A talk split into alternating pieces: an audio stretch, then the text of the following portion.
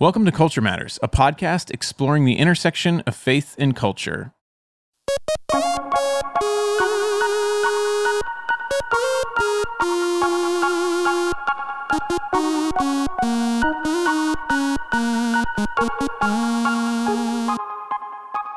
I'm Adam Hawkins, your host, and today I'm here with my co host Tamarcus, and we're going to be talking about a heavy topic, which is the current crisis in Ukraine.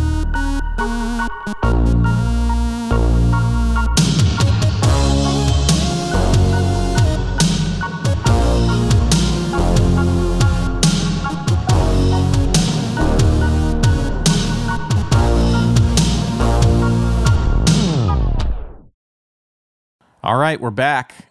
We're back in action. We're back for another season, and a lot's happened since we broke sort of before the holidays. Um, it's it's actually hard to wrap my mind around all that's happened. But one of the big things in the news is the the conflict between Russia and Ukraine.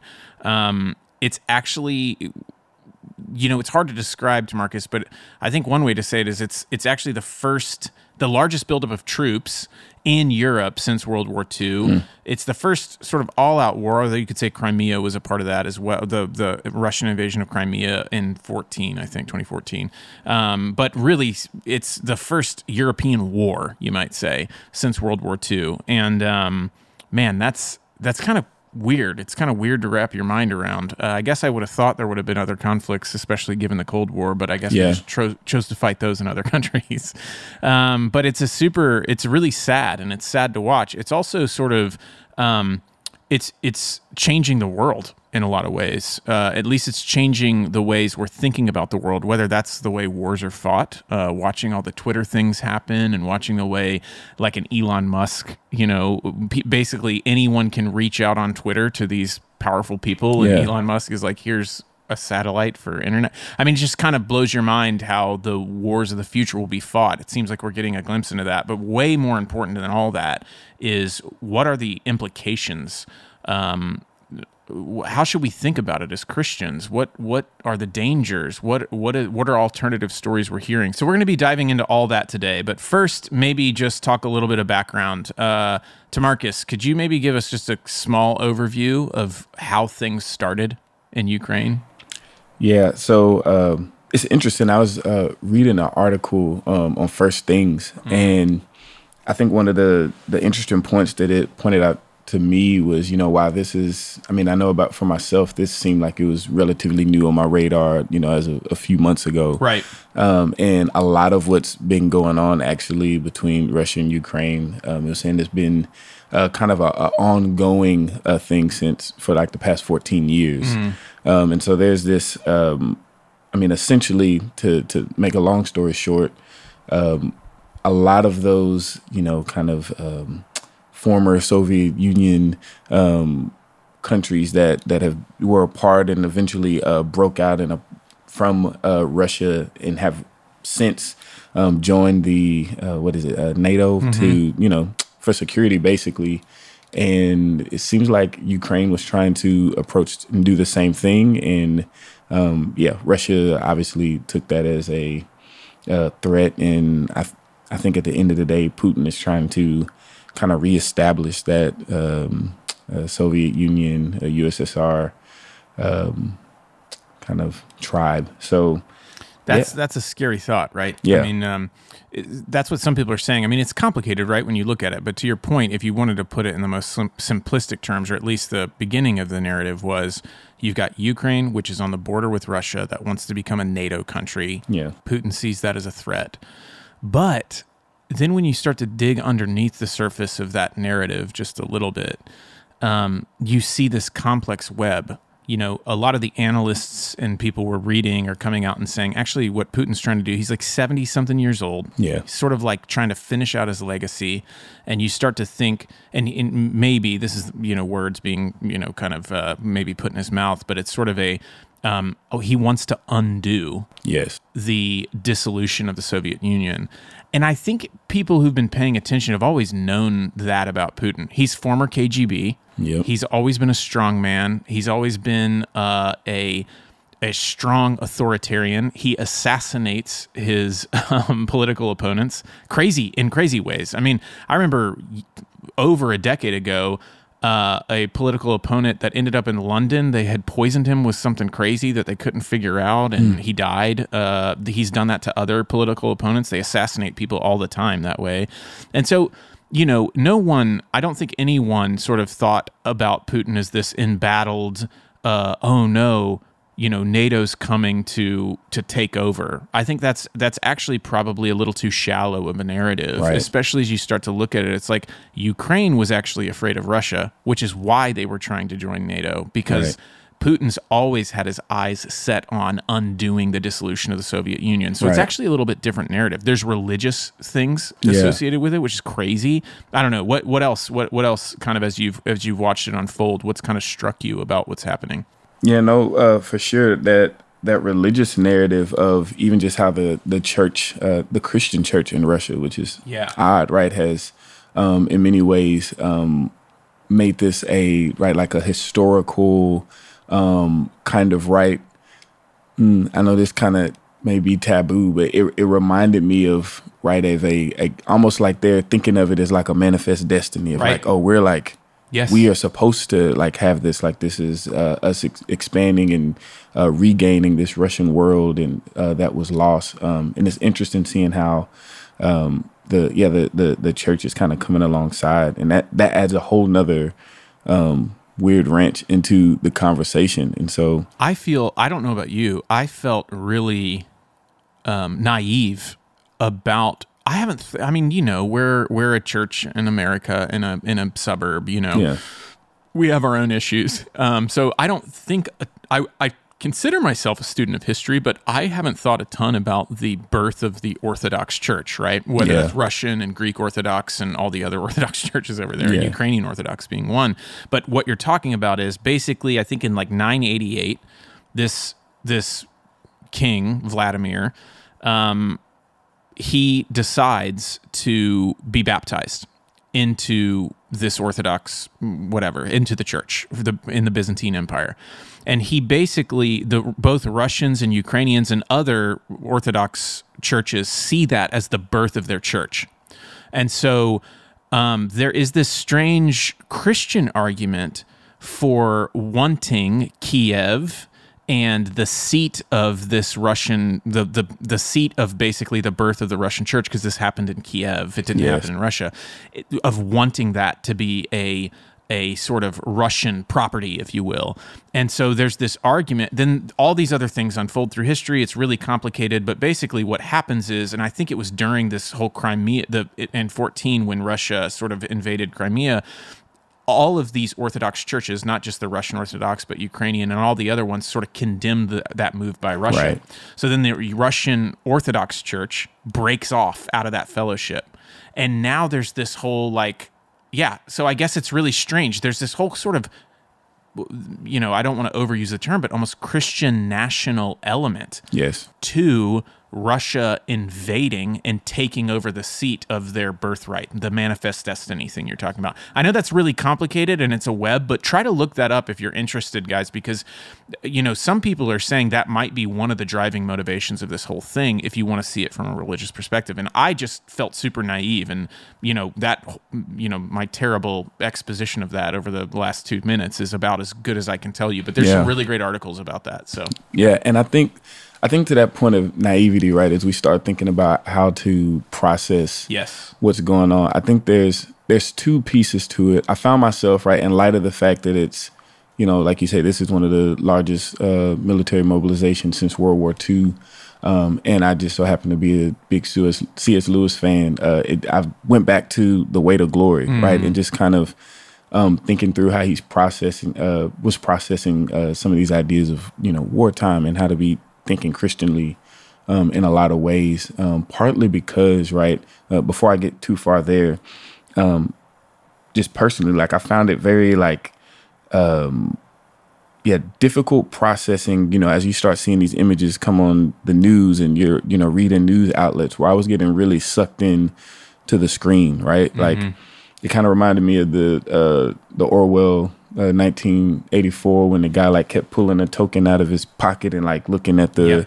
like almost feel like our phones can be that of Mm. just this like being warped into like is this like is this the end is it gonna be world war three just like this Yes. impending um and finding myself thinking like okay how do i like kind of separate myself in order to think about it more clearly Mm-hmm. without all the emotional charge um and something cs lewis said uh like uh, fascinated and like sobered me and like processing it um and just thinking of you know it was in a, a essay he wrote um called um uh, uh learning in wartime. And it was this idea of like how could you do anything else in a time like this besides think about the war right? And i think that's where a lot of people kind of land is we're like seeing all these things going on. I see instagram posts where people are like oh i'm waking up another day drinking my coffee while people are fleeing. And it's like they're feeling that tension of like how can i live ordinary life? Um, and something he said he said that there is like what we we get deceived by the idea of normal life right? So like i said like thinking about the fact that this has been going this has been like an impending thing for the past 14 years Right. you know roughly. Um it's like but that we're we're just now like thinking about it deeply uh, of recently. And there's and besides that there's things going on all over the world at all times where what we perceive as is normal and um, kind of mundane. Uh, there's always something else to be focused on. There's always something uh, else to capture our attention. Um, and and and part of that is it's not to say that oh like you shouldn't think about it Right. um, but there is a there is a, a sobering reality of uh, like human humanity has like walked and lived in this path before, and there there is a way to think uh, level headed about it. There is a way to think Christianly about it, Right. Um, and to respond and to live in the midst of it in a way that is productive, um, that is charitable uh, to the people involved, but that also um, keeps us from spiraling to a place that you know ultimately can be unhealthy and do more harm than it does good. I think that's a really good point. You know, as we sort of sort of transition now into thinking of like what's a Christian response to all this? What you're saying is maybe an unchristian response is to get so sucked in that now you're in, you know, either either um, we're headed towards World War Three, or you're starting to get sucked into weird narratives and alternative things that are happening, whatever it might be, right? Right. And how do we in in this season keep our feet on level ground Yeah. not be knocked off our foundation whether that's you know conspiracy theories whether that's fear whatever it might be how do we keep our eyes focused on the lord be empathetic to those who are suffering and be knowledgeable about what's going on in the world? And it begs the question what has the response been? And you know from a from a governmental perspective at least in the US it's to say we're not gonna we're not gonna do drastic measures. So we're not going over there to fight. We're not enforcing a no-fly zone over uh, Russia, which Putin said if NATO did that, he would see it as a provocation of war, or at least see it as a threat. Um, we're not going to, uh, but we are you know, helping through money and other things like that. What are other responses? You know, other responses we've seen are sanctions, sanctions against big sanctions against Russia. We've seen um, misinformation. We've seen some strange stories coming out of the conspiracy theory world, right? Um, we've seen. Uh, I think what I would say is it's always good to ask questions. I don't think it's wrong to say how did we get here and ask those questions about like diplomatically speaking, what was the right way forward and all that. And those policy considerations are varied and anyone we can all come to different conclusions about that. But we have seen some apologize for Putin in a way. It try to um, really co- come to his aid, uh, uh, m- at least intellectually, and say, "Oh yeah, this is a good move for him," or "Why why should we?" care about Ukraine. We need to back Putin. And I think some of those questions are when when you were just talking about getting sucked into alternate or when we were talking about getting too sucked in, I think what that is an example of is putting a different ethic, a different worldview above our Christian worldview. Yes. Let me tell you what I mean. Maybe there is an argument. I don't know. Honestly, I don't know what it is, but perhaps there's some argument you could get to to say we should back Putin. I don't know what it is. Again, I'm not I'm not claiming that. But I think the only way to make that argument is to close your eyes to the Christian ethic and the Christian morality um, that God so clearly lays out. Uh, and what is encouraging, I was reading a poll the other day that said something like 86% of the country, it's like the most people have agreed on anything in a really long time in our country, think that this is a terrible thing, right? No, very few. It's a it's the fringe who are sort of saying, you know, we should support Putin or whatever. Um, but very few people are are um, yeah, yeah, doing that. So almost everybody agrees this is a terrible thing um, which that's encouraging. Uh, and then, um, you know, I think at the same time, um, knowing that I, I would say most Christians that I've heard and talked to, almost everybody is is agreeing with the Christian ethic, which is simply this: you don't bully your neighbors. Uh, you don't use the ways of the world. You don't use violence, right? Now, we can talk Romans 13. We can talk about wielding the sword and those kind of things. But I think very clearly, um, killing people on false pretenses, by the way, because what they're saying, it, what Putin's justification, at least to the world, was was that there are Ukrainians or uh, Ukrainians who have Russian uh, ancestry in some of these separatist regions uh, that are being killed and all that, or starving and different things. Although there's not really good evidence of that, but his argument was we're going in there to save them. That's obviously not true because he's marched all the way to Kiev. So we know that's not true. But regardless, you don't go under false pretenses into another country and kill people. It's wrong. Yeah. That's it. I mean, it's that. Yeah, I know that might seem too simplistic, but as Christians, I think we need to at least be able to, if we can't agree on sort of first principles like that, then I don't think we have a shot. Yeah, conversations become really hard. Yeah. um, and that's that's where I think it's really important. I think in all that you what you said of um, con- considering sources, and then even considering like our own limited expertise as we enter into certain conversations. Right. So, like as you talk about the responses, um, I know the conversations that I hear the most. Rather it be social media, or just people in circles of um, is is spe- specifically in the U.S. is like is our response strong enough, Right. or like you know should we avoid it should we do something if most people i've talked to feel like we should do something and it's you know along the lines of well what's being done isn't enough uh, we need to we need to do more you know something like a no fly zone like Right. that there's no harm like you just you know don't let them fly Yeah, yeah. um and it was interesting i was listening to a um, npr is doing like a state of affairs of uh, what's going on in ukraine which I, i've listened to a few episodes they seem pretty helpful Yeah. um, I like that they're actually interviewing people who have, to me, some level of expertise. Sure. It's military. Yeah. It's people on the ground in Ukraine. Um, but one, they was uh, interviewing a, a general, and he was explaining. Um, he said, "Yeah, most people think that a no-fly zone is just, hey guys, we're issuing, you know, it's like a red light in the sky." Yeah, yeah. And he was like, "What that actually means is um, we're we're sending missiles to like aircrafts Right. that are currently there, which is an attack on Russia, and Right. we're um, destabilizing military base. Like what what you hear as, oh, that's just a simple, you know, phone to call. Yeah. yeah, it's it's actually like it's a it's a full on military operation, and Right. so I mean, I heard that, and I was like, oh, like that does change the stakes. And so even even just processing and realizing, um, I think in a lot of ways, um, being able to acknowledge where we're ignorant, um, and um, like you say, being able to agree on those first principles of at the end of the day, this is what I know. Um, you know, obviously there's a loss of like how do I how do I respond to that? Um, and you know, a lot of times we can we can tap out and think, you know, you know, underestimate prayer, but man, pr- prayer is probably the most powerful thing. Really good, man. Us being on this side of you know of everything going on, it's probably one of the most reasonable things uh, and level-headed things we can do um, for everybody involved, rather than um, spewing narratives that may or may not be true and trying, you know, and and kind of perpetuating Yeah. Uh, a lot of miscommunication because I, I think that's probably one of the the more damaging thing that leads people to those uh, false narratives. Right, is you're getting you know pictures that aren't even really from today; they're from military operations in the past or from some accident. And uh, while that seems like it helps the cause, it actually doesn't. I think th- that point you just said was really good. A couple, I want to pick out a couple things you were saying. So, like we're, what we're talking about right now, the Christian response. One thing you said is pray. Another is consider the sources. I think the third, as we get news, is um, to remember there's such thing as fog of war.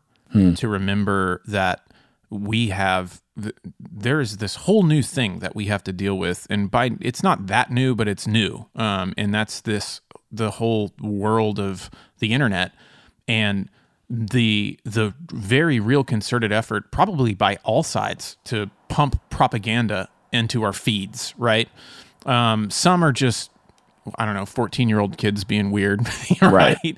But uh, but there's there are very real governments and, and agents out there who want to pump false information. So one thing we've been talking about in at our local church is our proverb series on how we become wise. And one thing we always say is wisdom is slow. And I know it's hard in a world where the, the war in Ukraine is really urgent. Right? It is. People are dying, right? But to to be slow, to be slow to sort of like draw the conclusions. And so if you see something, right? Like I saw a picture of a helicopter getting shot down or something and they were like it's a Russian helicopter.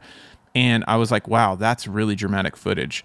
And then I just stopped and I was like, I don't know if that's real. I don't. It looks like it is, by the way, but like letting it over the course of days, sort of digesting something rather than quickly posting or retweeting something or something very quickly. I think just uh, we all need to learn that our Christian response is probably going to be more deliberative slower. We're going to be thinking through things and and praying for people who are hurting and then standing on first principles. That's what's going to be because it's guys, we live in a world where there is so much misinformation eh, or just a hundred stories that are always at our fingertips on the same thing. We don't have three or four news sources who are all you know reporting the same thing anymore. We have so much happening, and and it's up to us to sort of um, what do you call it, cultivate or or even um, yeah to, to synthesize all that information. And so I'm, I'm just I'm, I'm repeating myself but i'm simply saying we've got to be slow we've got to be prayerful uh, and we've got to um, yeah and, and we've got to choose wisdom choose the path of wisdom and stand on our first principles we we we have the source of what's right and wrong right in front of us um, so that's what i would say uh, those are our those are the Christian responses. I want you, uh, Tamarcus, to give thoughts on that, and then I just want to talk one more thing, which is the future, where we're headed, and then we'll we'll wrap up.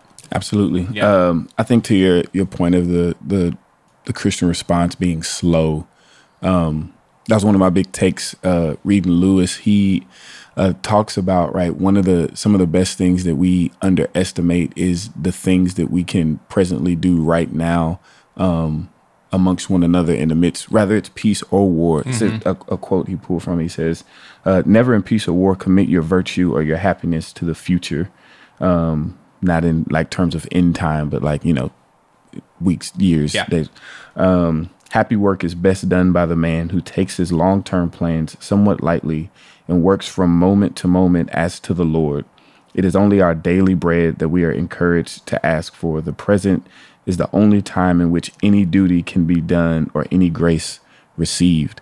Um, and there was something really uh, encouraging and freeing about that. Of um, I think sometimes maybe we can we can get so concerned about you know, especially in this situation, like you know, is this going to lead to World War Three? What mm-hmm. do I mm-hmm. need? What do I need to do? To, and it can it can actually become right. Uh, paralysis by analysis mm-hmm. of like, oh, there's we can't do anything. Right. Um, and actually, maybe one of the better things to do is say, what is what is the good that I can do today?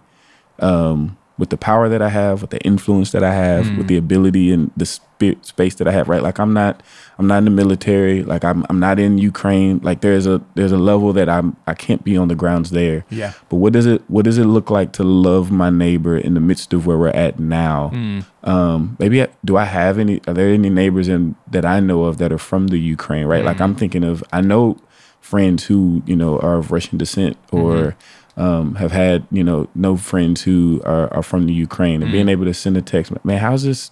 How's this landing on sure. you? Like, how are you doing? Right. Um, but pro- yeah, just processing. What are the things within my power to do right now, today, to to love my neighbor mm. well? And uh, while that may feel like you say, right, in the world's wisdom, like that may feel like a loss.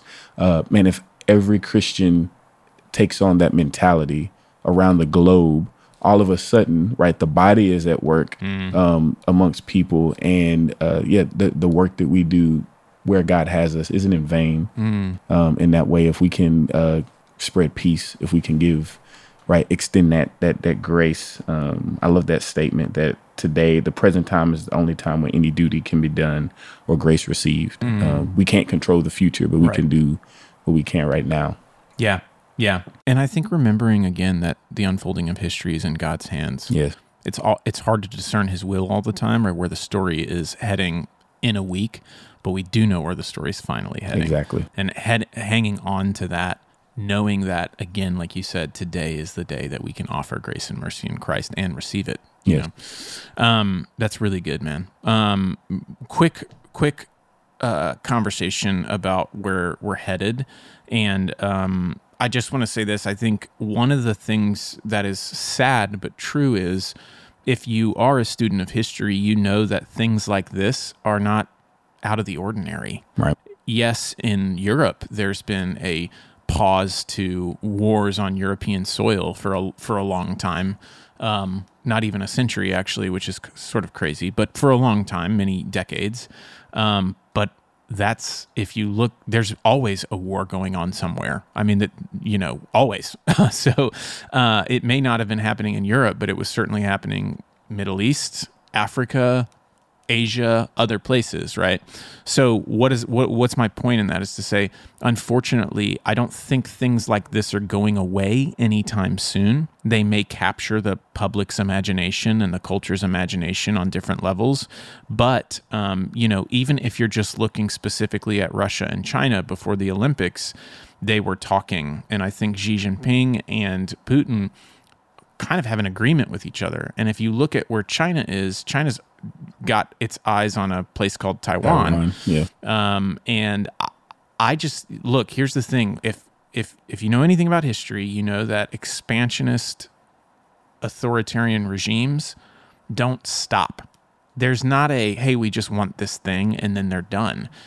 Am I predict? Do I know what the future holds? No, but it's not a good sign that Russia has expansionist has has not just has an expansionist mindset, but they're acting on it. It's not a good sign that China has that mindset and they're sort of getting Being together. emboldened, Yeah, yeah. being emboldened.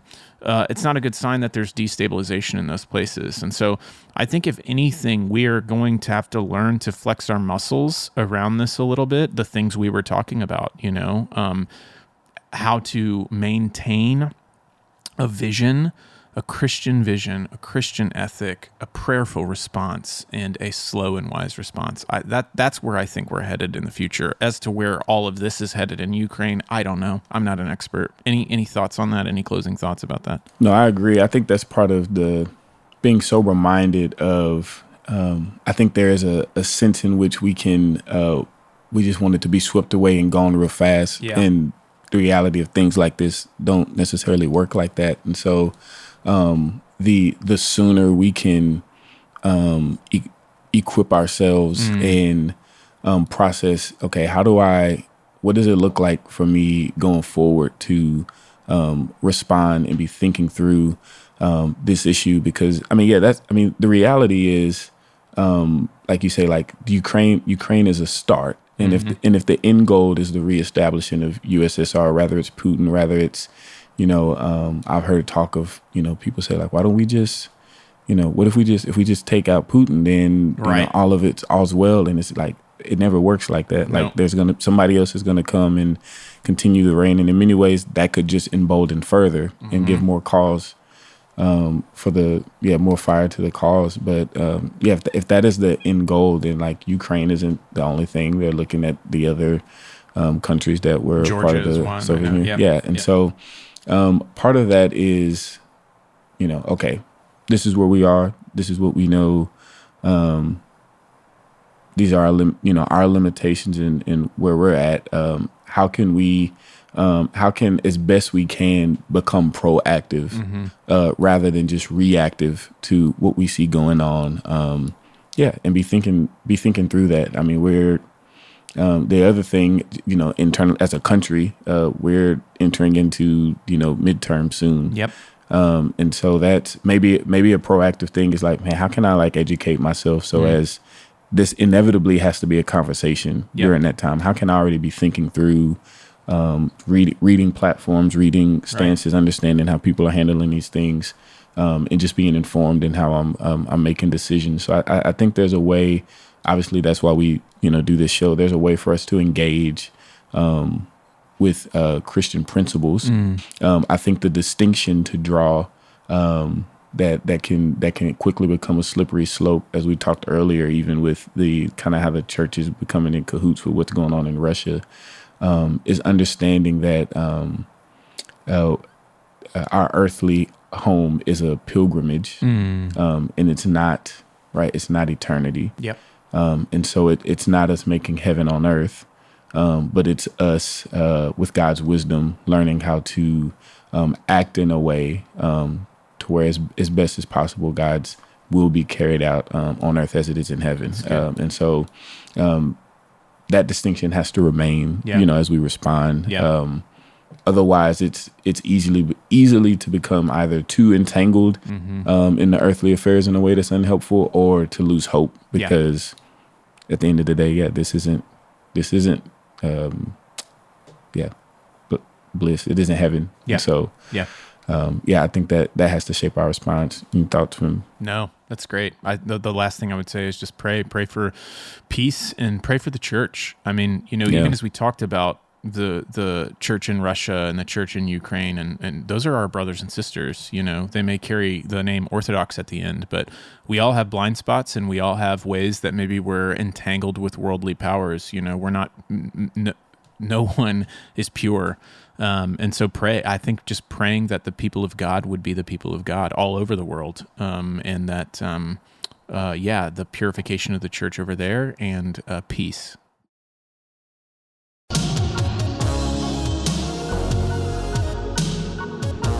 Well, thank you guys so much for listening to Culture Matters. This episode was produced and recorded and edited by Chris Sterrett. One of the best ways you can help others find our show is to leave us a review, so please take a minute to rate us. We'd love to hear from you. Another good way to interact with us is by following us on Instagram and by supporting our patron page at patron.podbean.com slash culture matters.